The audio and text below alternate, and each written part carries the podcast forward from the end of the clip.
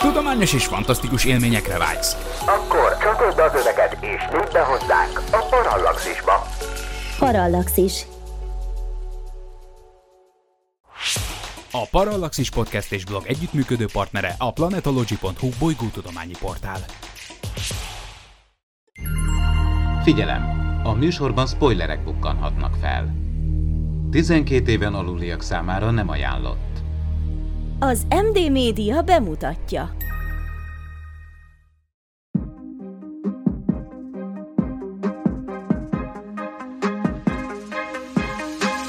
Tudományos és fantasztikus élmények Miklóssal, aki fizikus, Nándorral, aki környezetkutató, és Eszterrel, aki kémia tanár. Ez itt a Parallaxis, az MD Media tudományos és fantasztikus podcastjének különleges kiadása. Sziasztok, kedves hallgatók! Köszöntök mindenkit a Parallaxis Podcast 43. epizódjában. Vince Miklós vagyok, és műsorvezető társam pedig Rezsabek Nándi. Szia Nándi! Üdvözöllek szeretettel!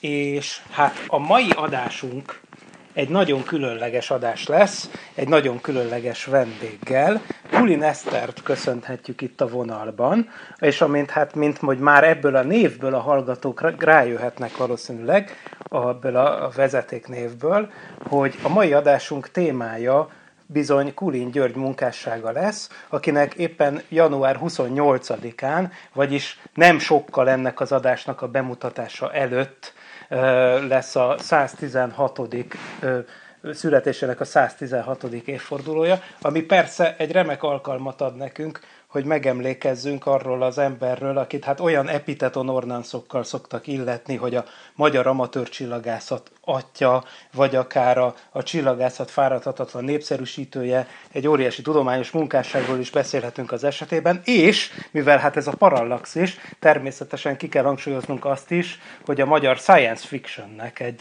egy tulajdonképpen megkerülhetetlen alkotója, hiszen én magam is körülbelül tőle olvastam életem első science fiction regényét, aminek egyébként az volt a címe, hogy az ellentmondások bolygója. Tehát egy óriási, nagyon tartalmas és nagyon kalandos életművet fogunk ma összefoglalni.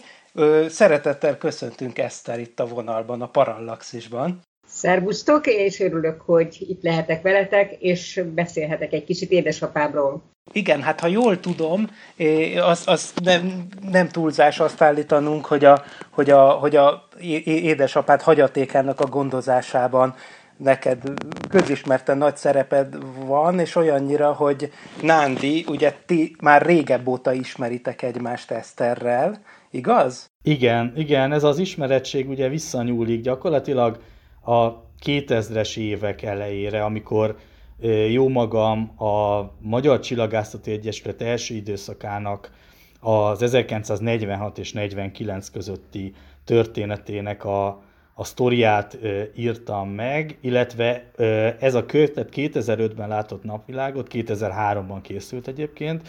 2005-ben még egy könyv megjelent, Schragner Márta munkája, ahol szintén egy könyvfejezeten megjelent, és ugye akkor volt ugye ez a jeles századik évforduló, és Eszterrel mi azóta ismerjük egymást, ugye ott volt egy komoly emlékünnepség a planetáriumban, és, és számtalan egyéb vonatkozás, úgyhogy gyakorlatilag most már ez, ez a másfél évtizedes ismerettség, ami a hátunk mögött van. És azért azt is mondd el, hogy milyen fantasztikus fánkot sütöttem én erre az alkalomra. Ezt, figyelj, ezt, ezt, ezt nem tudom elfelejteni, tehát ott ugye ti biztosítottátok, tehát a Kulin család biztosította a büfét, és az legalább annyira emlékezetes volt, mint az előadások.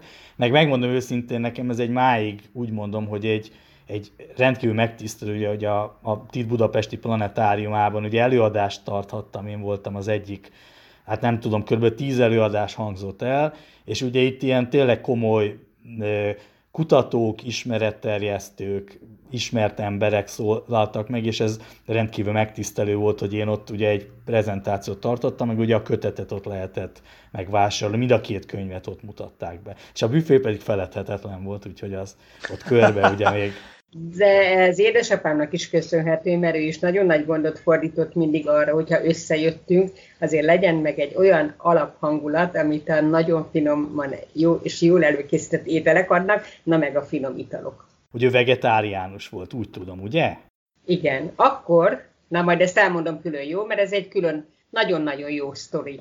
Na de figyeljük meg, ezt próbáljuk valami olyan rendszert felállítani, hogy képzeljük el, hogy most akár egy most született, mik vannak most? Alfa generáció a mostani fiatalok? Hogy, hogy, hogy szokás őket nevezni? Most született alfa generációs gyereknek, vagy mondjuk egy földön kívülinek, aki az ellenmondások bolygójáról például ér, érkezett ide hozzánk, próbáljuk meg neki, hát ez egy nagyon nehéz kérdés, próbáljuk meg neki megmutatni a Kulin Györgyi életművet, úgy, hogy tételezzünk fel mondjuk végtelen intelligenciát, de nulla közelítőleg nulla epsilonnyi mondjuk előismeretet.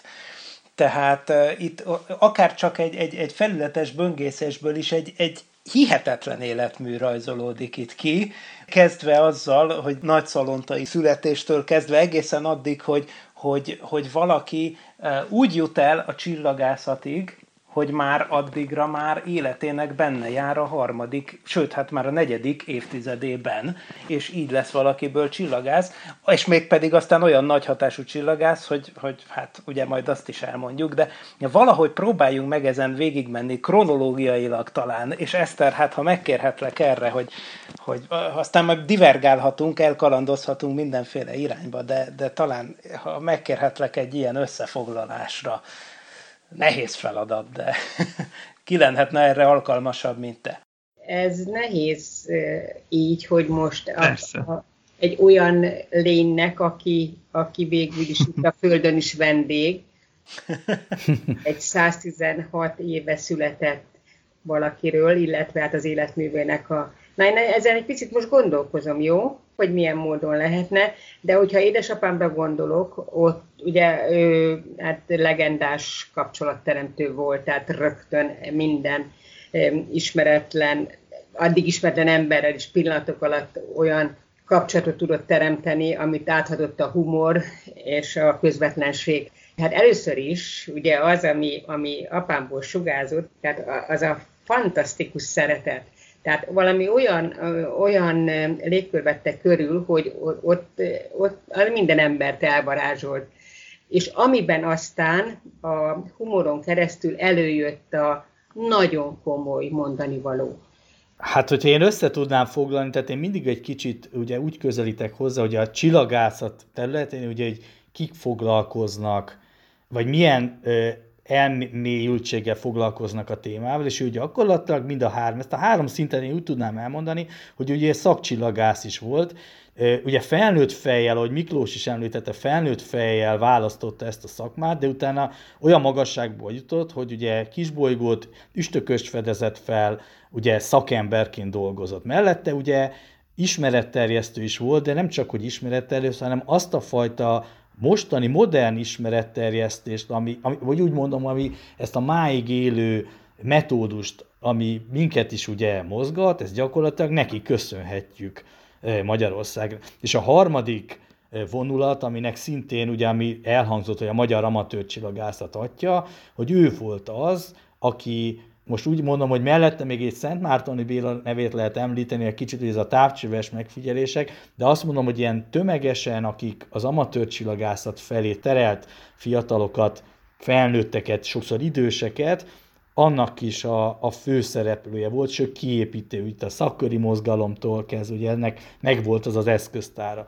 Gyakorlatilag lefette ezt a teljes szakmát, ennek a teljes spektrumát megjelentette a pályafutásában, és mellett ugye itt elhangzott, egyből ez előkerült pár ilyen személyes dolog, hogy emellett ugye egy varázslatos ember volt, én személyesen soha nem találkoztam vele, de ugye az a, azok az elmondások, azok a személyes visszaemlékezések, ezek ugye teljesen egy irányba mutatnak, független attól, hogy kivel beszélgetünk, és ez is nagyon érdekes, amit ugye Eszter említett, hogy ugye ő képes volt kapcsolatot teremteni a, úgy mondom szinte, hogy a politikai vezetőkön át, egy, egy vállalatvezetőn át, egy, egy egyetemi tanárig, és a legegyszerűbb emberekkel is ugyanígy megtalálta hangot. Tehát valahogy ezzel tudnám, azt mondom, hogy most így be kéne mutatni ez a két szála, ahol, ahol lefedett hatalmas spektrumot. Na hát, hogyha ilyen áttekintést szeretnétek az ő életéről, akkor azt hiszem, hogy ide egy valóban egy, egy nagyon széles látókörű csillagász az, aki, aki ezt el tudnám mondani. Ugye az, hogy ő E, mindezeket, amiket elmondtál, ezeknek a birtokában volt, de azért ne felejtsük el, hogyha az életét nézzük, hogy az első élménye, ami a csillagos égbolttal kapcsolatos, amit nagyon sokszor elmesélt, hogy mentek ki, ott Nagyszalontán sötétben mentek ki a, a gyönyörű kertbe, és akkor látta ő a héli östököst, amitől rettenetesen félt. Tehát nagyon-nagyon félt. Nyilván ehhez hozzájárult az, hogy, a, hogy Nagyszalonta népe hogyan vélekedett a, erről az égi jelenségről, és ez, amit említette Andi, hogy 31 éves korában kezdte el, tehát akkor kezdte el, akkor pillantott úgy a csillagos égre, mint egy olyan nagy titok, aminek a felfedezésében ő szerepet játszhat. Tehát ott nagyon-nagyon, tehát az ő sorsa egy nagyon érdekes emberi sors, ami egy extra magyar sors a 20. századból. Tehát most itt említettél egy párat, de az, hogy ő a román hadseregnek volt a katonája, a sorkatonája, akkor a, ugye Trianon után ő jött közgazdasági egyetemre tanulni, de közben az édesapja otthon cipőgyárral kellett fenntartani, amit azt működtetett, a környék összes gyerekét ellátta a cipővel, csak éppen a saját gyerekeinek nem volt olyan gyönyörű cipője, mint minden, minden gyereknek adtak, és ő hazament az egyetemi tanulmányait megszakítva, hogy segítsen a családnak a megélhetésben. De hát utána azért mégiscsak szeretett volna, és akkor jött a matek fizika szakra, tehát ő annyi területen dolgozott, és olyan eredményeket ért el, ami hát tényleg valóban nagyon nehéz, de azt azért hadd mondjam el, hogy ugye onnan indultatok el, hogy egy mai fiatalnak mit lehetne mondani. Hát én meglepődve tapasztaltam, hogy a Kulin György csillagászati versenyen, amit vetélkedőn, amit meghirdetnek általános és középiskolásoknak, hogy mennyi fiatal vesz részt, hányan pályáznak, hányan indulnak, és milyen fantasztikus eredményeket érnek el, ott akkor nagyon megörültem, hogy akit érdekel, akkor nagyon komolyan utána tud ennek nézni, és, és nagyon szép, tehát él az emléke a csillagászat iránt érdeklődők körében. És ez nagyon-nagyon fontos, meg ugye itt még a Miklóssal is az adás előtt, meg veled is ugye beszéltünk, hogy lényegében ennek a mostani paralaxis adásnak is nagyon lényeges motivuma, vagy azt mondom, hogy valahol küldetése is, hogy, hogy ugye erre újra és újra felhívja a figyelmet, mert nyilvánvaló, hogy ugye róla azért ugye megjelent több kötet, ugye újságcikk, visszaemlékezés, stb. De ugye ezt folyamatosan fenn kell tartani, és pont azért is jó, hogy egyfelől mi is foglalkozunk vele ezek a versenyek, hogy lényegében az újabb generációk is ugye nevét megismerjék, és így, így tovább tudjuk adni. Azzal is ugye ezek az említett kötetek is, hogy hát ez már másfél évtized azóta, ugye újabb generációk is beléptek ebbe, úgy mondom, mint, mint szakemberek is, vagy ismeretterjesztők, vagy egyszerű érdeklődők.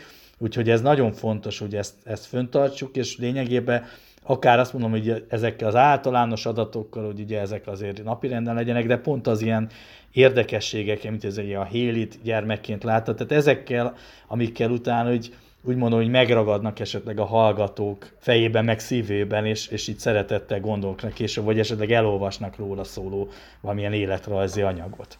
Hát igen, mindenképpen, és tényleg ez a héli üstökös kapcsán most nekem is így beindult a fantáziám, hogyha elképzeljük, ugye 1910-ben járt itt a héli, akkor elképzelhetjük, hogy ezt az öt éves nagyszolontai kisfiút, aki rettegve nézett fel erre az égi erre, és aztán amikor 76 évvel később, 1986-ban visszatért ugye ugyanez az üstökös, hogy hány ugyanerről a Magyarországról, meg hát nyilván a Parciumból is egyébként, de, de hogy ebből a régióból hány fiatal szempár tekintett föl amatőr csillagász távcsövökön ugyanarra az üstökösre, tényleg tízezrek mindenképpen, én azt, azt tippelném, és hát, hogy ebben mennyi szerepe volt éppen annak az öt éves kisfiúnak, abban az 1910-es öt éves kisfiúnak, ez, ez egy nagyon szép szimbólum, és, és ez ugye maga a galilei élmény, amit ő, ő ugye úton, útfélen hangoztatott, hát én legalábbis így tudom, tulajdonképpen talán az egyik arszpoétikájának lehet tartani, majd, majd mondjátok, ha nem így van, de ezt mindig idézik tőle ezt a mondatot, hogy az iskolából kikerülő minden fiatal legalább annyit lásson távcsövön át az égboltból, amennyit Galilei látott és hát 17. században volt Galilei, és valóban a 20. század közepéig tulajdonképpen alig lehetett olyan embert látni a szakcsillagászokon kívül, a, akinek lehetősége volt mondjuk akár a hold krátereket, vagy a Jupiter holdakat, vagy a Saturnus gyűrűjét megcsodálni távcsővel, pedig hát ugye az égbolt mindenkié nyilvánvaló, és hát azt hiszem, hogy túlzás nélkül állíthatjuk, hogy hogy az, hogy ez, ez így van, hogy Magyarországon egyébként kimondottan erős az amatőr csillagász tevékenység, és, és ez így volt már a 20. század második felében szinte végig, hát ez majd, hogy nem egy ilyen e, neki, mint egyszemélyes intézménynek köszönhető. Szerintem kevesen vitatnák ezt, még ha voltak neki ellenfelei is, ők is, ők se vitathatják el ezt a, ezt a tényt, én azt hiszem. Igen, az, hogy hány tagja van a csillagászati egyesületnek, illetve ugye erről Nándi, illetve hát Mizsar Attila biztos, hogy egészen pontos adatot tud mondani, de azt, hogy 14 ezer tagja volt ugye a csillagászat baráti körének, amikor a fénykorát élte, tehát abban az időben ez egy eh, fantasztikus erő volt, és lelkesítő erő. Még azt hadd kérdezzem meg tőletek, hogy mit gondoltok, hogy ha most föltennénk ezeknek a fiataloknak azt a kérdést, hogy ugye 80 négy kis bolygó, de aztán 21, amit, amit igazoltan az ő nevéhez, a felfedezését az ő nevéhez kötik, hogy abban a világban, tehát amikor nem egy komputerizált világról van szó, hanem egy távcsővel föl este, éjszaka a kupolába, és ott egész éjjel, édesanyám vitte a teát neki ott éjszaka, de hát egész éjjel ott volt, és megfigyelt, hogy vajon hány év kellett és ezt, hogyha úgy, úgy, úgy megbeszéljük, a, hogy, hogy mit gondolnak, hatalmas írományom van ennek, tehát rengeteg eh, megfigyelés rögzítettő, és akkor Sárnecki Krisztiánt kérdeztem meg pontosan azon a, a bizonyos eh, alkalommal, amit említettél, Nándi, hogy hogyha most édesapám életművét nézzük, akkor erre mennyi idő lenne most szükség ilyen technikával? Azt mondta, egy-egy először is nem kellene éjszakázni hanem gondolkozott egy kicsit, és azt mondta, hogy három és fél hét. És akkor ezek az évtizedek, amik ott teltek a Svábhegyi, mármint évtized, amik ott teltek a Svábhegyi csillagvizsgál megfigyeléssel, mondom, drága apám, de jó, hogy ezt most nem hallod, mert, mert micsoda, mennyi minden más tudott volna ugye az alatt csinálni, hogyha, hogyha nem ott nagyon pontos méréseket végez, hanem ez. Tehát, hogy ez is, hogy ebben a, tehát, hogy ugye ma nem tudják elképzelni, hogy hogy ilyen eszközök nélkül hogyan lehetett ilyen eredményekhez eh, jutni. Tehát, hogy, hogy erre is kíváncsi lennék az ő véleményükre. Tehát, hogy amit kérdeztél Nándi először, vagy nem tudom, Miklós, te kérdezted el, hogy, hogy egy, egy mai fiatalnak, hogy, hogy mit lehetne, tehát hogyan lehetne az ő nagyságát. Azt, hogy ő tudom, szakcsillagász volt, és utána nagyon jól tudjuk azokat az időket, hogy milyen idők voltak, valamint hát én jól tudom, de ti, ti még akkor meg se születtetek. Tehát, hogy hogy az az idő, amikor nagyon-nagyon keményen a politika beleszólt a tudományos életbe, tehát hogy akkor milyen nehéz volt. És az az Uránia csillagvizsgáló, amit ugye ő megalapított, utána egy nyaralásból úgy jött haza a család, hogy ő már szeptemberben nem léphetett be az Uránia kapuján, tehát ugye ezek olyanok voltak, mert hogy politikailag nem volt megfelelő, vagy valami olyan problémát találtak, ami miatt őt nem engedték működni tovább. És akkor ennél a vonulatnál egy kicsit aztán nyilván nem, nem erről szeretnénk beszélni, hanem hogy ő utána, eh, mint azt megtudtam Bartalalitól, hogy ő bekerült a Műszaki Egyetemre, ahol egy, egy szovjet professzor ö, alá, tehát professzor volt az ő főnöke. És amikor ez a szovjet professzor látta apámat ott dolgozni, hát akkor ugye ott nem tudom, milyen méréseket csinált, hát hogy, hogy hogy kerül ide ez az ember. És akkor ez a szovjet professzor intézte el azt, amit ő járta ki, azt, hogy kerüljön vissza, és, és legyen az uránia csillagvizsgáló. Tehát annak a, nagyon sok, sok lépés volt még itt, most csak ezt, hogy tényleg a, édesapám ezeken a, a ellenségeskedéseken át tudott látni, és ő igazán a tudomány és az ember szeretet az, ami őt értette, és ez, nagyon sokszor hangot tudott kapni, és át tudott sütni ezeken a politikai ellentéteken. Úgyhogy ő nagyon keményen megszenvedte az 50-es, 60-as éveket, és hát mi is, a család is, ugye négy gyerekkel,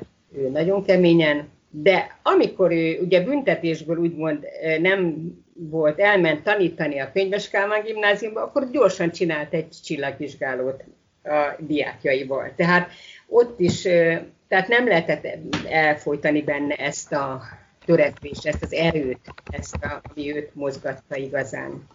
Az igaz, hogy 56 elsőnek bombázták le ezt a csillagvizsgálót, de hát azért pár évig működött. Na most, ha már az uránia csillagvizsgáló szóba került, hát itt azért mindenképpen időzünk el, mert hát ez is valami olyasmi, ami persze ugye hát most éppen hát elég szomorú sorsa volt neki, mostanság az elmúlt néhány évben, ugye bezáratták a helydét, ezt a, ezt a hát történelminek tekinthető nagy tükrö, lencsés távcsövet, ezt leszerelték, és már nem üzemel jelenleg bemutató csillagvizsgálóként bár vannak tervek, hogy mihez lehet majd ezzel a távcsövel kezdeni, de, de hát az Uránia csillagvizsgáló az tényleg egy ikonikus hely, hát én is a, a fiatalságomnak meghatározott éveit töltöttem részben ott, és, és nagyon sokan vagyunk ezzel így. Az Uránia csillagvizsgáló történetéről és létrehozásáról mit mondhatunk el, hiszen az mindenképp egy, az is önmagában hasonlóképpen egyébként mindenhez ebben a korszakban, hogy ez is Trianonhoz kötődik annyiban, hogy ugye eredetileg ez az ógyallai csillagvizsgálónak a távcsöve volt, ami aztán ugye Csehszlovákiához került, és aztán onnan érkezett Magyarországra. De, de, de hogyan teremtette meg eh, Kulin György ezt az egész intézményt? Mit mindent kellett kijárni, hogy 1947-ben azt hiszem, de lehet, hogy rosszul tudom, megnyithassa a kapuit az uránia? Ehhez kapcsolatban, ugye, amit Eszter is említett, hogy ő bárhova került, hihetetlen gyorsan az adott körülmények között, az adott vezetőken, független az, attól, hogy most az neki szimpatikus volt vagy sem, de, de keresztül tudta vinni az elképzelését. És az Uráni is egy ilyen dolog volt. Ugye 1946-ban hozta létre a Magyar Csillagászati Egyesületet. Ugye ennek volt egy előzménye a Természettudományi Társulaton belül Ugye volt egy csillagászati szakosztály, annak megszervezte, még nagyon furán hangzik, ugye 43-44 és 44-ben működött ez a műkedvelő csillagászati alosztály, lényegében azokra a tagokra alapozva, akiket sajnos ugye nyilván a háború vége, meg ugye az ostrom megtizede, de lényegében velük vagy erre a, a bázisra alapozva hozta létre ezt az egyesületet. 46-ban, és 47-ben már megnyitotta kapuit az első hazai bemutató csillagvizsgáló. Ugye a hátterében az állt ugye nyilván az ő elképzelése, mellette ugye itt egy konkrétan volt egy szerződés a, az akkori csillagászati intézettel, és ugye ők kölcsönözték ezeket a távcsöveket, meg ugye itt a telekről is rendkívül sok történet ugye elhangzott, eredetileg ő egyébként a, a Cakó utcába nézett ki egy ingatlant, az nem valósulhatott, meg aztán így került ugye a Sánc utcába, ami egy legendás helyszín, és ott, ott épült fel az urá, vagy úgy mondom, hogy ugye nyitotta meg az uránia kapuit, nyilván az évtizedek alatt ugye ez változott, ugye jobban kiépült, ugye itt meg a, de az a lényege az egésznek, hogy egy rendkívül rövid idő alatt egy országos hírű intézményt hozott létre, hiszen ide már a kezdetek kezdetén is ugye vidékről is és jöttek, és ugye akkor, amit ugye Eszter említett, amikor ugye eltávolították 49-ben és csak 54-ben térhetett vissza, az megelőző, meg az utána lévő időszakban is ő ezt, ezt úgy mondom, hogy ikonikus intézményet tett, és egyébként én magam is 1995-ben, amikor ilyen amatőr csillagászként kezdtem, az ottani uránia, nyilván ugye akkor ez már ugye Kulin halála, utána volt az akkori vezetés, de én is ott szereztem az első csillagászat élményeimet, ugye holdkráterek, Jupiter holdak, akkor épp a Mars korong látszott, ugye a Jupiter felhőzete, tehát olyan, és ez olyan revelációszerű volt, hogy még abban az évben már ezzel kezdtem így amatőrként foglalkozni. Tehát ennek ugye volt hatása. És azt mondom, hogy lehet, hogy most az uránia bezárt, reméljük, hogy a, valamilyen folytatás lesz majd, hogyha a planetárium meg, megújul, talán ott oda kerülnek a műszerek, vagy valamilyen tervek vannak, de azt mondom, hogy ez akkor is tovább él, a, a, a maga az uránia is a mozgalomban, meg, meg ez a fajta hozzáállás. Ugyanígy lehet említeni, hogy ezt a csillagászati szakköri mozgalmat, ugye itt szó volt a Kulin ellenfelekről, ugye nagyon érdekes szerepe volt Róka Gedeon neve,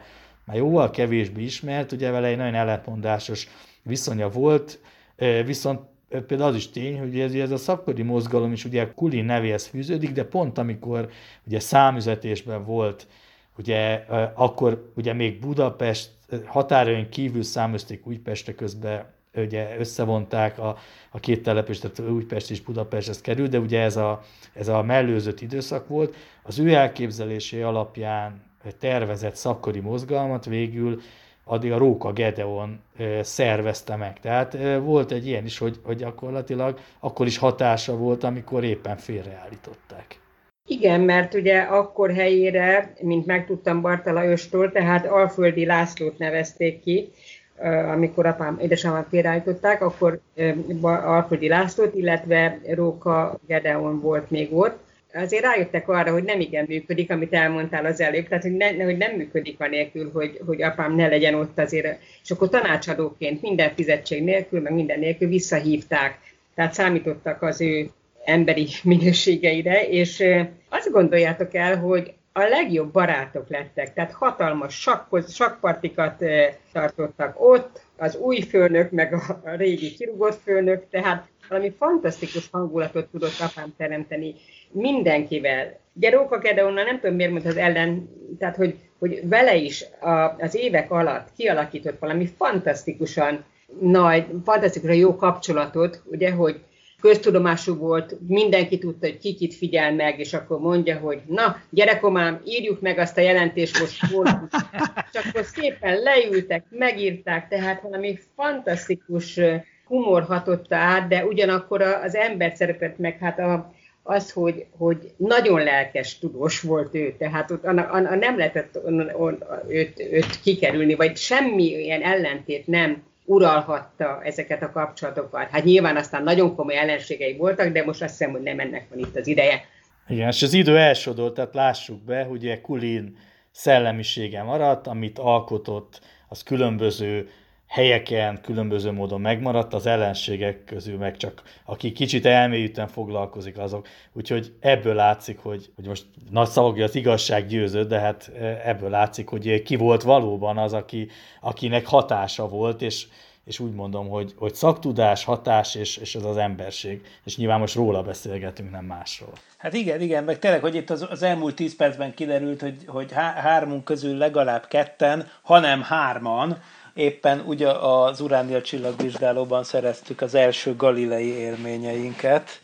Azért ez mindenképp egy... Ez így van, és ezt nem is tudtuk, ugye erről nem is beszéltünk. Nem, egyáltalán nem. de ez, ez Ugye a galilei élmény, tudom, ez áthatotta a családunkat is, úgyhogy hogy mindig, hogyha édesapánkat látni szerettük volna, akkor mentünk az Urániába, ugye ott töltöttünk rengeteg estét, mert, mert ott aztán hallhattuk meg, láthattuk. Na lényeg az, hogy most mivel iskolában tanítok, egyszer csak kapunk egy fantasztikus interaktív táblát, ez még, még, még tíz éve volt, egy fantasztikus interaktív táblát, és valami hihetetlen kedvezményesen, és akkor beszerelik, beállítják, na mondom, most egy újabb valamit nekem nagyon meg kell tanulni, tehát én nem nagyon örültem neki, de hát aztán láttam az előnyeit, és akkor jön ez a e, apuka, aki adományozta úgymond ezt a, a hatalmas értéket az iskolának, és elmondja, hogy végre leróhatta az adósságát. Mondom, miféle adósságot? Milyen adósságot?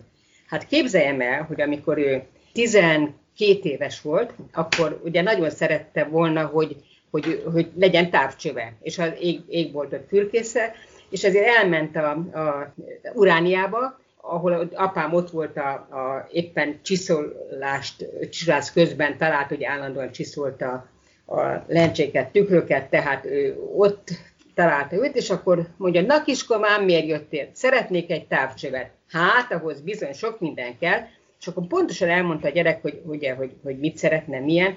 Azt mondja, de csak 87 forinton van. Na várjál, nem úgy van az kiskomám, mondta apám, hanem gyere, üljünk le. Elkezdtem, na most akkor mennyi a lencse, ez a lencse, az a lencse, mennyi a, a dióverő, tudjátok, ez a, tehát a, a, a távcső alkatrészeket. Össz leírta gondosan, húzott egy vonalat, hú, 87 forint. és akkor ebből lett az ő első távcsöve, ami ugye elkezdett gyanakodni egy kicsit, de hát annyira örült, ugye, hogy, hogy összeszerelt a távcsövet, mindes aztán azzal, azzal fürkészte a deget, meg a családja is, és akkor, akkor utána mondta, hogy valahogy ez, de sajnos azt mondja, hogy mire ő eljutott oda abba a korba, hogy meg tudta volna hálálni, addigra már sajnos édesapám nem élt, úgyhogy hogy ezért olyan aranyos tör, ezt most úgy örült, hogy meglát, hogy a, hogy a, a lányát kulineszter tanítja, hogy hát ha van valami kapcsolat, úgyhogy kiderítette. Hát, Úgyhogy ilyen volt, ilyen volt apám, szóval neki az volt a legfontosabb, hogy mindenkinek legyen, aki szeretne távcsövet. Tehát ezért ő mindent megtett. Ész, hihetetlen. Ez tényleg egy kicsit és paralelbe állítható talán a Kodály Zoltánnal egy kicsit, most, hogy így ebbe gondoltam, hiszen ott tényleg egy időben az, hogy mindenki tudjon szolmizálni, meg énekelni, meg hogy, hogy izé, énekórákon legyenek furuják, hogy minden magyar gyereknek legalább legyen egy furujája, és valami nagyon hasonló forradalom és ügybuzgalom látszik itt is a távcsövek területén, és ez két hatalmas alak. És akkor, ha már a távcsőről beszélünk, akkor persze, hát az ikonikus könyv, ami mindenkinek megvan otthon szerintem, aki beleártotta magát a csillagászatba, az a távcső világa. Ami ugye nem is egy könyv, hanem igazából ezt, ezt nem értik sokszor a bölcsészek, hogy, hogy az, hogy, hogy, a, hogy a természettudományos területeken az, hogy valami második, harmadik, negyedik kiadás, az gyakorlatilag egy csomó esetben azt jelenti, hogy teljesen új könyvek keletkeznek, de hát, hogy a csillagászati ismeretterjesztés klasszikusáról beszélünk, a távcső világának, ha jól látom, az első változatát 1941-ben írta Kulin György, Ugye azt még a magyar, a Királyi Magyar Természettudományi Társulat adta ki, de hát jöttek, jöttek az újabb és újabb kiadások, ami nekem megvan itthon, az az 1980-as, a második bővített kiadás, de hát, hogy mi, milyen módon második, azt el nem tudom képzelni, hiszen nyilvánvaló, hogy az összes korábbi ki, kiadás is bővített volt, és, és, és újabbak és újabbak. Volt, egy 75-ös kiadás is létezett, létezett 58-as kiadás, tehát, hogy ez tényleg szerintem az egyik, máig az egyik legkitűnőbb csillagászati ismeretterjesztő könyv, ami magyar nyelven született, és ez mondható szerintem még 2021-ben is. Erről a könyvről és a keletkezéséről mi, mit kell tudnunk? Mit lehet tudnunk? Hát figyelj, most, most azért Zerimbári Szilárdat is ugye említsük meg, akivel ő, ő együtt ö, dolgoztak, és az én szakterületem annyira, annyira más, tehát, hogy én erről a könyvből hitelesen tudjak beszélni, azt, azt nem, de azt hagyd mondjam el, hogy amilyen elméleti szakember volt, ő éppen olyan, tehát a gyakorlatban, tehát ahogy ő 3000 tükröt csiszolt, és ezt láttuk halála után az Uránia csillagvizsgában, valami fantasztikus mennyiség, amit ő, tehát a gyakorlat és az elmélet embere volt, és ez az, amit mi örököltünk, azt hiszem tőle, tehát hogy bármilyen tudományterületen is vagyunk is, tehát a, az elmélet az nagyon szép és jó, de hát a, a gyakorlatból kell mindig kiindulnunk. Távcső világáról azért nem tudom, mert, mert nem vagyok ebben olyan járatos, mint rengeteg szakcsillagász, tehát akik, akik ezen nőttek föl, és ezt használják és tudják értékelni. Hát én röviden esetleg hozzá tudok fűzni, mert ugye itt az Erinvárit említetted, én ugye az Erinvári Szilárdros írtam egy életrajzi kötetet, ugye ez az 58-as könyv volt, és valójában ugye ezek a, ez a négy kötetnek mindegyiknek volt egy sajátos karaktere. Ugye ez a 41-es kiadás, ez azért volt érdekes, mert ez volt az első kifejezetten olyan magyar nyelvű kötet, ahogy ilyen távcsövekről lehetett úgy olvasni, hogy gyakorlatilag ilyen gyakorlati tudnivalókat adott. Emellett például ugye itt gyakorlatilag előkerülnek hogy az áltudományok, erre majd esetleg ki is térhetünk, de például itt ilyen asztrológia kritikai vonatkozása is voltak. Ugye volt utána megjelent ez az 58-as könyv, aminek valójában már egész más karaktere volt. Nagyon érdekes, hogy ez az Erinvári társszerzőségével jelent meg, de a megjelenéskor az Erinvári elhúnyt, sőt úgy nézett ki, hogy már a, sajnos a betegsége miatt ő nem is tudta befejezni. Viszont Zerinvári abban az időben olyan név volt, hogy itt Postumus is ugye ráírták a könyvborítóra, és már a betegsége alatt társszerzőket vontak be, utána pedig a halála után további társszerzőkkel készült, ugye ezt föl is tünteti a kiadvány, ez akkor egy rendkívül korszerű egykötetes mű volt, de igazán klasszikus, amit Miklós is említett, ugye ez a, ez a 75-ös, majd ennek egy bővített kiadása a 80-as, ugye a Tróka Gedeon, neve is ugye megjelenik szerkesztő társként, illetve itt ezeknél már ugye nagyon széles szerzői gárda működött közre, tehát tulajdonképpen ott Kulin és Róka ugye már szerkesztő volt, bár ez is érdekes, ugye ez Róka halála után volt, mert 74-ben halt meg Róka, de ugye ő, ő ebben az esetben, mint hogy Zerin Vári posztumusz feltüntetése került, tehát vele szerkesztették ezt a két kötetet, és jeles szakcsillagászok, meg ismeretterjesztők írtak, és ez a kötet, ez valóban, hogyha a valaha volt legfontosabb magyar nyelvű csillagászati könyvet kell megnevezni, a távcsővilágát, és valószínűleg ez a 80-as utolsó kiadás lehet, ami, ami olyan átfogó és olyan, olyan szép kiállítású és tartalmas, és valóban lefed mindent, tehát az űrkutatás is már szerepel benne, de emellett ugye az amatőr csillagászat, a csillagászatnak majd minden területe, de ugye ezek a, a kedvelt ugye ilyen áltudományos torozó, amiket mi nagyon szeretünk, mert sajnos, mert kell, mert, mert egyszerűen enélkül teljesen el, ellep ez a, ez a posvány, és ugye ezekre is ők hangsúlyt helyeztek, úgyhogy ez egy, egy nagyon-nagyon fontos sorozat, és meg is lehet vásárolni, tehát az a lényeg, hogy ugye antikváriumokban ezek, ezek szerencsére elérhetők. Tehát ha valaki választani akar, akkor azt mondom a 80-as, de, de érdemes a polcra föltenni Nyilván a 41-es nehezebb ez két kötet, tehát ott sokszor ugye ilyen külön lehet esetleg megvenni, de, de ezeket tényleg ajánljuk, meg, érdemes megvenni, olvasni. Annak ellenére, hogy nyilván az ott a változott a maga a tudomány, számtalan új ugye eredmény, de akkor is ugye ezek alapjaiban, plusz olyan amatőr csillagászoknak szóló információkat tartalmaznak, ami, ami ugye változott, főleg ugye az asztrofotózás tekintetében, de az a alaptávcsöves amatőr csillagászati megfigyelés, ami, metódus, ami még ugye máig létezik, az, az örök és állandó, ahhoz, ahhoz nagyon jó adalékokkal szolgál. Igen, és hogyha megnézzük, hogy a, hogy a tudomány terén, amit gondolt meg, meg tudott írni, össze tudott foglalni ezekben a műveiben, amit említettél, és említettél most, de az álmait, az álmait viszont a fantasztikus regényekben fogalmazta meg. Tehát azt, hogy lesz egyszerűen olyan lesz a világnak olyan tudományos tanácsa, akinek a döntését mindenki elfogadja.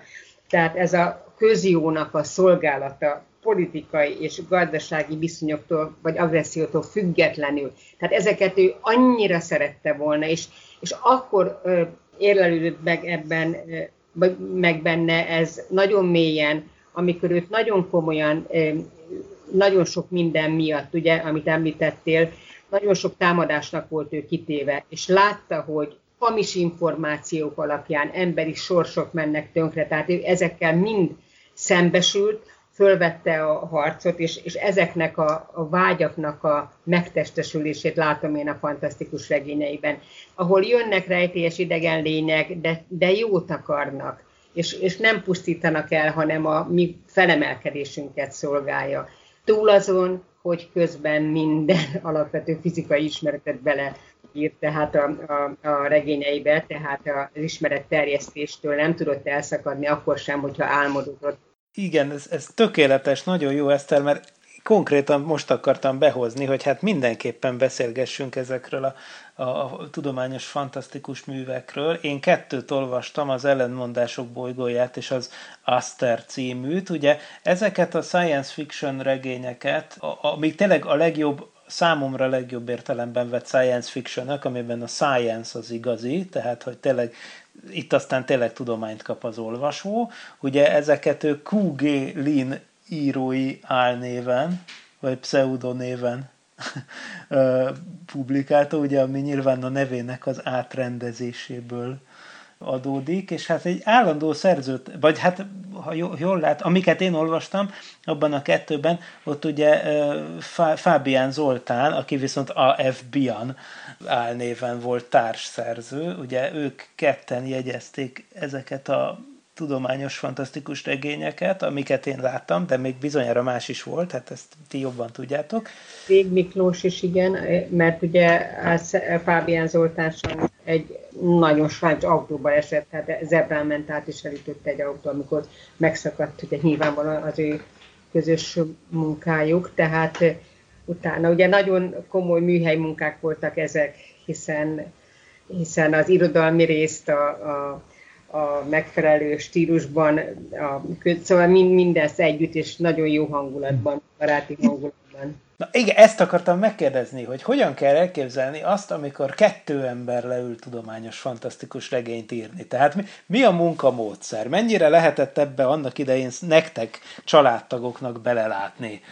És, és hogy kell ezt elképzelni? Hát ez nagyon naív kérdés, mert gondolhatod, hogy amikor, amikor ők ketten összejöttek, akkor ott aztán nekünk csendnek kellett lenni. Minket, minket szigorúan kizártak ebből, úgyhogy a bátyámmal együtt ott tapadtunk az ajtón, és hallgatóztunk, mert nagyon jókat nevettek közben, ugye.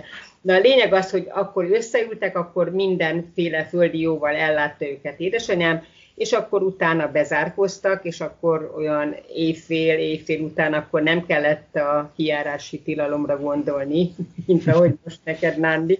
Tehát éjszakában nyúlóan dolgoztak, és még most is hallom az írógép kattogását, ami ugye aláfestő zene volt a, a mi álmainknál is. Igen, és egyébként tényleg ezt olyan szépen megfogalmaztad, hogy az a fajta törhetetlen, vagyis hogy, hogy, hogy megrendíthetetlen optimizmus valamilyen módon, hogy a, hogy a tudomány és a racionalitás az végül felül tud kerekedni, és, és, és ezért aztán, hogyha egy földön kívüli civilizáció érkezik, akkor az is szükségszerűen nem azért jön nyilván, hogy leigázzon minket, mert ők már eljutottak arra a szintre, ahol tényleg az értelem diadala jobbá tette a világot, és hogy a Földnek is egy ilyen jövő csenk ki ezekből a, a, a könyvekből, ami, ami abszolút egyébként rímel egyébként a Star Trekre, ami olyan, olyan gyakran kerül elő ebben a, a mi műsorunkban, itt a Parallaxis podcastban.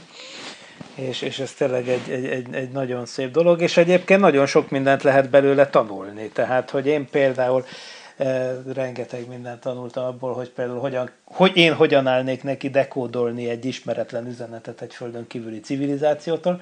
Szóval ebben egyébként megerőzte Carl Sagent, aki a Kontakt című könyvében, amiből film is készült, lényegében egy ugyanolyan kódoló algoritmust ismertet, amit én egyébként az, az évtizedekkel korábban megjelent ellenmondások bolygójában olvastam.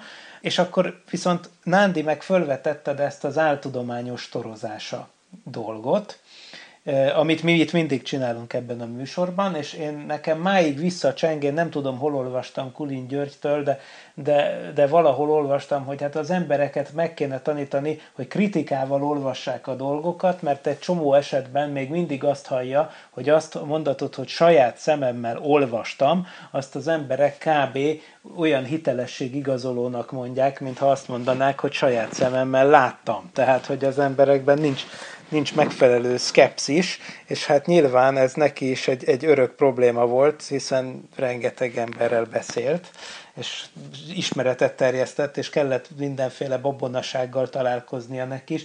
Mit tudunk elmondani Kulin György ilyen irányú, tehát ma úgy mondanánk, hogy szkeptikus ismeretterjesztői tevékenységéről. Hát nála jobban nem szerette volna senki, hogyha idegen lények megjelennek. Tehát ő nagyon-nagyon vágyott, és nagyon-nagyon kidolgozta ennek, hogy hogyan, milyen módon üzenhetnek, milyen. Tehát nála jobban senki nem szerette volna. Viszont nála jobban senki nem harcolt ezek ellen, amikor nálunk éjszaka állandóan csengett a telefon, hogy itt van egy repülőcsésze, hogy ide menjen, oda menjen, és akkor hajnalban ment apám ugye a bizonyos helyszínekre, hogy itt van egy, egy, egy nem tudom milyen, milyen űrhajónak a maradványa, meg szóval rengeteg ilyen, ilyen álhír volt az, amit akkor, aki telefonált éjszaka, ugye ő komolyan gondolta, és tényleg amit látott, és akkor de beazonosítani, hogy ez most mi volt, meg hogy volt, és akkor utána megírni ennek az embernek, hogy mi van emögött. Tehát ez, ez áthatotta az életünket. Tehát rengetegen láttak úgymond mindenféle jelenséget, amiket aztán apám nagyon igyekezett helyre tenni, hogy nagyon jó, hogy megfigyelte, jó, hogy, de ugye ennek a tudományos alapja sajnos nem az, amire ő gondolt.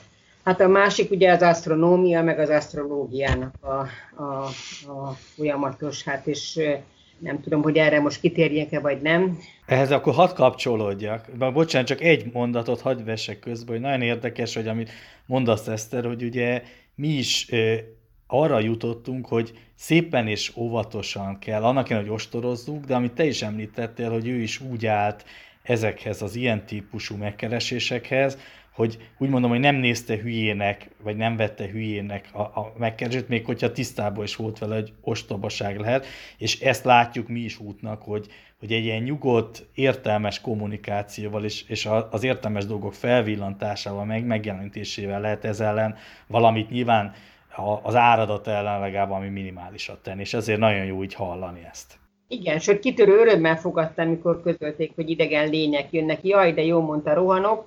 Ugye, és akkor utána kiderült, hogy, hogy miről, mert ugye ő, ő nagyon-nagyon szerette volna, tehát annyira bízott abban, hát amit leírt a fantasztikus regényeiket. Jó, hát a, a, az asztrológiával kapcsolatban meg hát annak gyerekként voltam a fültanúja, amikor ugye provokálták őt egy előadás után, hogy hát annyira tisztában van bolygóállások, stb. stb. stb., hogy nem létezik, hogy ő nem hisz az asztrológiai tudomány, tudományban, úgymond. És akkor mondta, hogy most nincsen annál jobb bizonyíték, mint hogy, hogy lássák, tehát hogy megcáfolom az egészet. Mondja el, mikor született, minden, és, és egy fantasztikus horoszkópot csinált, ott apám nem tudom hány ember előtt. És akkor évekkel utána jött ez az ember, hogy professzor úr, fantasztikus, minden úgy van, ahogy, ahogy mondta. Szóval, amit ő viccnek szánt, vagy az egész távolatnak ugye, az, és, és ebből, ebből aztán nagy botrány lett, igen. Tehát, hogy, hogy annyira szerette volna meggyőzni az embereket, hogy hát igen, látta, hogy az ember hisz benne, hát nyilván nem mert neki, de majd, majd meg fog neki cáfolni, és aztán aztán ez, ez nagyon rosszul sült el, de hát nagyon keményen, tehát nagyon-nagyon komolyan harcolt, mint ahogy ti harcoltok, tehát ez ellen. És kell is tenni, és azért mindenképpen ugye, meg ugye azt is azért látni kell, azt azért mindig én magam is így el szoktam mondani, hogy nyilván az az előző rendszer, ott ugye azt mondom, hogy állami direktívával lényegében, ugye gátat szabtak bizonyos típusú asztrológiai, meg ezoterikus kötetek beáramlásának, ami így utólag ez, ez úgymond egy jó lépés volt, nyilván nem, nem a demokrácia csúcsa, de ugyanakkor az is tény, hogy, hogy, hogy valahol legalább úgy mondom, hogy a tiszta ismeretterjesztésnek volt terepe, tehát ezt, ezt azt mondom, hogy a negatívon kellene egy pozitívunként kell megemlíteni, és ebbe neki nagy szerepe volt, hogy, hogy egy tiszta tudományos ismeretterjesztés eh, zajlott. És a másik, amivel ugye mi mindig találkozunk, és ugye mindig elmondjuk, hogy, hogy az volt a jó, hogy azért akkor úgy azzal, hogy nyilvánvaló, hogy nem volt demokrácia, és nem voltak plusz olyan típusú eszközök, mint most mondjuk ilyen közösségi médiás felületek, tehát ott, amit azt mondom, hogy ő mondott, azt azért elhitték, tehát hogyha egy rádióadásban, egy tévéműsorban, egy előadásban megszólalt, azért kevésbé cáfolták, és nem, nem feltétlenül engedték össze ö, ostoba olyan ö, ellenpártiakkal, ami utána, amiből ugye nehéz mindig kijönni. Úgyhogy ez, ez ma, ma ilyen szempontból nehezebb ügy. Igen, és egyébként, egyébként tényleg hát az is, egy, az is valahol, valahol egy ilyen jelzésértékű, vagy, vagy hát ilyen sorsszerű dolog, hogy, hogy, hogy Kulin György 1989-ben húnyt el, és, és utána pedig a rendszerváltás után viszont Sajnos ez a dolog, amit Nándi említettél, ez én azt hiszem, hogy egy kicsit átcsapott a másik oldalra, hiszen éppen azért, mert korábban nem jelenhetett meg akármi, Persze az asztrológiai baromságok sem jelenhettek meg, de mit tudom én, Márai Sándor sem jelenhetett meg, tehát egy csomó minden nem jelenhetett meg, és akkor hirtelen, amikor lehetővé vált, hogy bejöjjön ez a sok minden, akkor az emberek hirtelen szom, szomjaztak mindarra a dologra, amihez eddig nem férhettek hozzá, hogy biztos az is egy érték, csak eddig nem lehetett hozzáférni, és, és, és szerintem én nekem a gyerekkoromból az lehet, hogy torz, de az én, én ugye 90-es években kezdtem így eszmélni, és hát, hát azt hiszem, hogy so, soha nem volt talán olyan szintű keletje ezeknek a ezoterikus dolgoknak, és ősi tudásoknak, és, és régi babonaságok új köntösbe bújtatásának, mint, mint éppen a rendszerváltás utáni években. Bár lehet, hogy most megint romlik a helyzet, ezt nehéz megítélni már az internet korában. Szóval hát nagyon, igazából hiányt szenvedünk az ilyen kitűnő ismeret, ilyen kitűnő és, és köztiszteletben álló ismeretterjesztőkben, mint amilyen Kulin György volt. Sajnos nem, nem, nagyon, nem nagyon sokan vannak, akik bele tudnak lépni az ő cipőjébe, úgymond. Hát igen, ritkán, ritkán teremnek, de viszont azt mondom, én úgy gondolom, hogy ha ritkán is, de, de az a hatása az megvan, és azért kell vele foglalkozni, hogy ugye ezt csak magamat tudom ismételni, hogy ezért nagyon jó, hogy, hogy így a, a nem is kerek évforduló, meg még napra se pont a születésnapja az időzítő, de akkor is foglalkozunk vele, és így úgy mondom, hogy föntartjuk ezt a szellemi örökséget, mert ez, ez úgy mondom, hogy bennünk is él a mai ismeretterjesztőkben.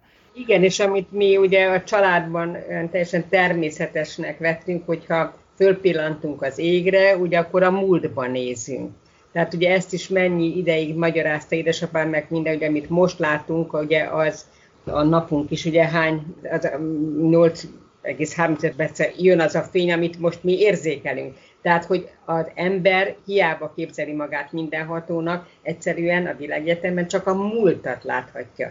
Tehát, hogy hogy illetve következtetni lehet bizonyos mozgásokból a jövőre, de, de hogy, hogy ennyire korlátozott a mi megismerő képességünk, hogy, hogy a múltból kapunk jeleket, és ennek alapján tudunk tájékozódni.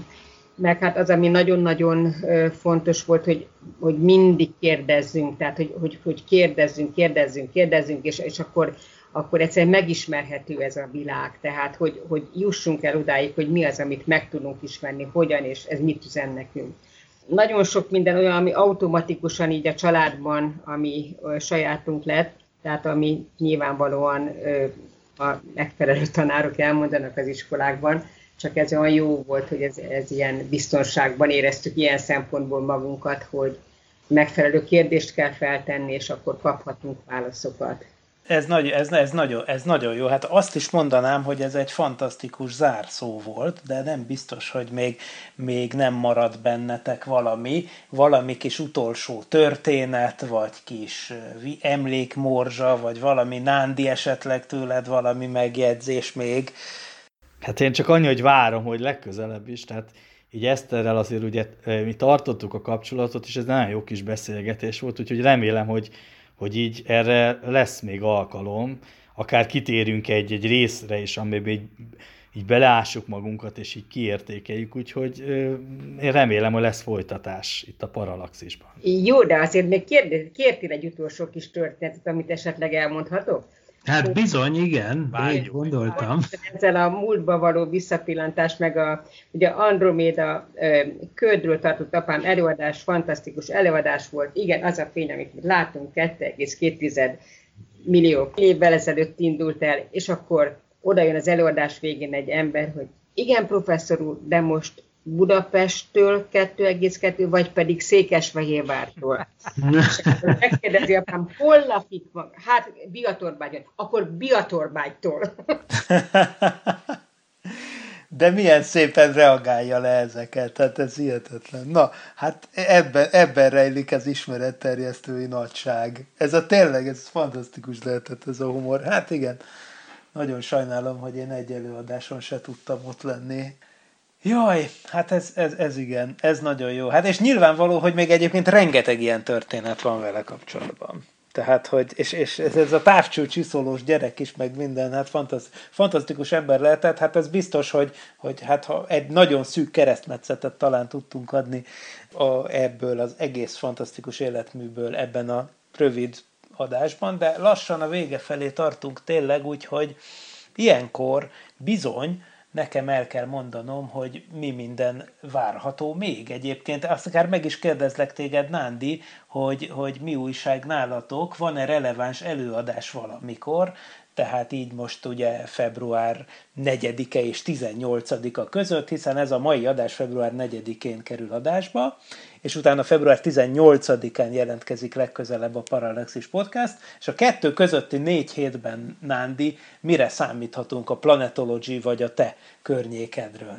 Amit mindenképpen el szeretnék mondani, ugye itt az év elején indult a Gotthard Jenő Csillagászati Egyesületnek a Csillagászat és űrkutatási hetek program, amit a Galileo Webcast ugye élő online adásokban közvetít hétről hétre.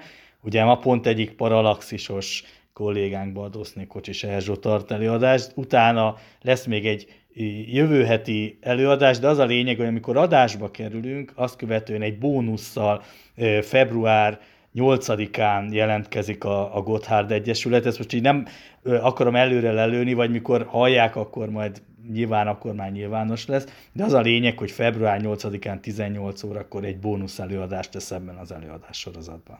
És ugyancsak február 8-án újra jelentkezik a Tilos Rádiós rádió hullámú kozmikus háttérműsorunk, a Szokol ébresztő is, amiben Suminszke Nándor lesz a vendégem, akivel ugye van idén az a sorozatunk, hogy, hogy végig beszéljük mondjuk a Gagarin repüléséig az odáig vezető utat, az űrkutatás, űrtevékenység történetét, és most olyan ebben a sorozatban a második rész, ami tehát február 8-án 9-től jelentkezik a Tilos Rádión, 90,3 MHz FM, a témánk pedig az lesz, hogy verseny a műholdért, tehát hogy az első műhold földkörüli pályára állításáért milyen áldász küzdelmet vívtak a Szovjetunió és az Egyesült Államok, és hogy mi volt ennek az egésznek a kulisszái mögött, úgyhogy ez is lesz, és természetesen az Impulzus podcast is, ugye Farkas Csabáéknak a, a fantasztikus podcastja, ami például az impulzuspodcast.blog.hu-n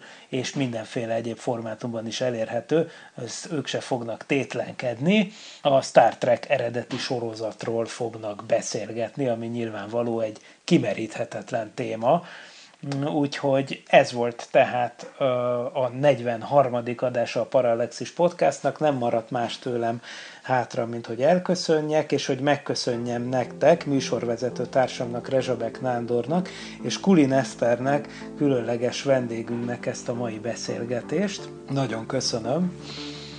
És sziasztok! Két hét múlva találkozunk. Addig is kövessétek az írományainkat, kövessetek minket a Facebookon, nézzétek a parallaxis.emtv.hu honlapunkat, és ne felejtsétek el, hogy ez a formátum, ez annyira tökéletes, hogy még kép sem kell hozzá. Sziasztok!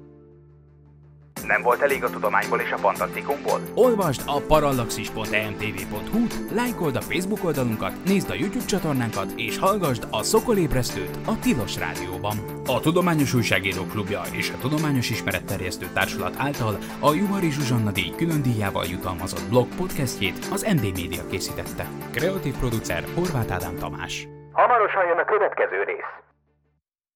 Jelenlegi működésünk fenntartásához és fejlődéséhez most a te segítségedre is szükségünk van. Ha szívesen olvasol, nézel és hallgatsz minket, arra kérünk, hogy támogasd a Tudományos Újságírók Klubja és a Tudományos Ismeretterjesztő Társulat által 2019-ben a Juhari Zsuzsanna díj külön díjával jutalmazott Parallaxis csapatát. Kattints a donate.mtv.hu oldalra, és adományoddal segítsd a tudományos és fantasztikus ismeretterjesztést, hogy közösen eljussunk oda, ahová még senki nem merészkedett. Köszönjük! donate.emtv.hu